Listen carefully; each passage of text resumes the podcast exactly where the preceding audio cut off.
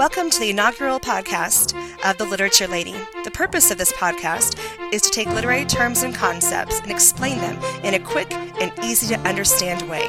So, let's get started. Episode 1 Allegory. Allegory, by definition, is when characters, settings, events, in a piece of writing represent other characters, settings, and events. Basically, it's when an author is writing a piece where something represents something else, or to quote Rodgers and Hammerstein, things are seldom what they seem. We're going to look at three examples of allegory one from poetry, one from prose, and one from drama. The first one we're going to look at is from poetry. The poem that I selected when I was building this podcast was The Lamb by William Blake. if you read through the poem, you can see that William Blake is addressing a, a, lamb. Little lamb, who made thee? Dost thou know who made thee? Gave thee life and bid thee feed by the stream and over the mead. Now, don't think that William Blake is sitting here staring at this lamb that we see, expecting the lamb to answer. Clearly, this poem is an allegory.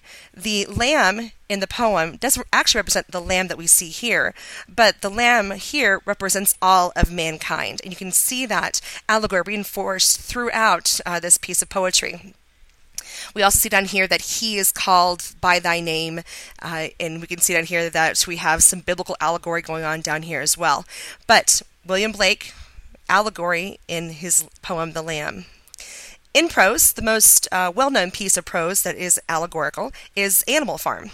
And in Animal Farm, we have talking animals. And we all know that animals cannot really talk, so we know that George Orwell is actually having those animals represent real people um, out in the, in the real world, outside of the farm, trying to illuminate. Uh, the events that were happening at the time.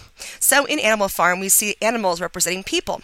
So, for example, we see Napoleon representing Stalin. We see Snowball, um, the pig, representing uh, Trotsky. And those Stalin and Trotsky are two big players. If you're not familiar with the Russian Revolution, uh, then you can go look that up. But they're big players in the Russian Revolution.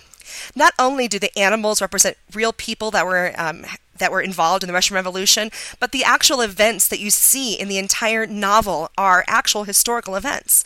Uh, beginning with the basics of the entire book, which was the Animal Revolution, uh, that that is representative of the Russian Revolution that happened, uh, you know, in, in our world, as opposed to in the talking animal world. And uh, in the novel, uh, one particular event that actually coincided with the historical event is the selling of the wood to Friedrich in the novel actually represented the Nazi Russian pact uh, that was going on at the time to help with the five year plan. Third example we're going to look at is from drama. And when I was putting this podcast together, the first piece of drama that came to my mind was The Crucible by Arthur Miller. Um, don't know what The Crucible is. The gist of it is uh, basically it's examining the Salem witch trials and uh, showing us the brutality and the injustice of man's inhumanity to man. But the uh, interesting thing is that Arthur Miller wrote this piece um, in the 1950s, which uh, was actually at the same time as another type of witch trial or a witch hunt was going on.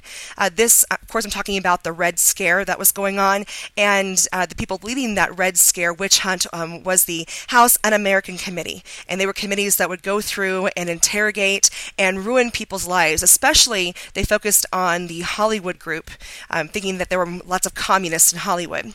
So when Arthur Miller wrote The Crucible, he was actually trying to illuminate the current the witch trials of Salem, showing people that there were actually current witch trials going on at the same time in America. The music for today's episode is Humanos 2 Code Loco by Adrian Vargas.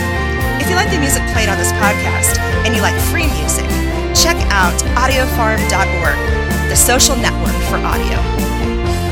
That's all for today. Thanks again, and keep reading.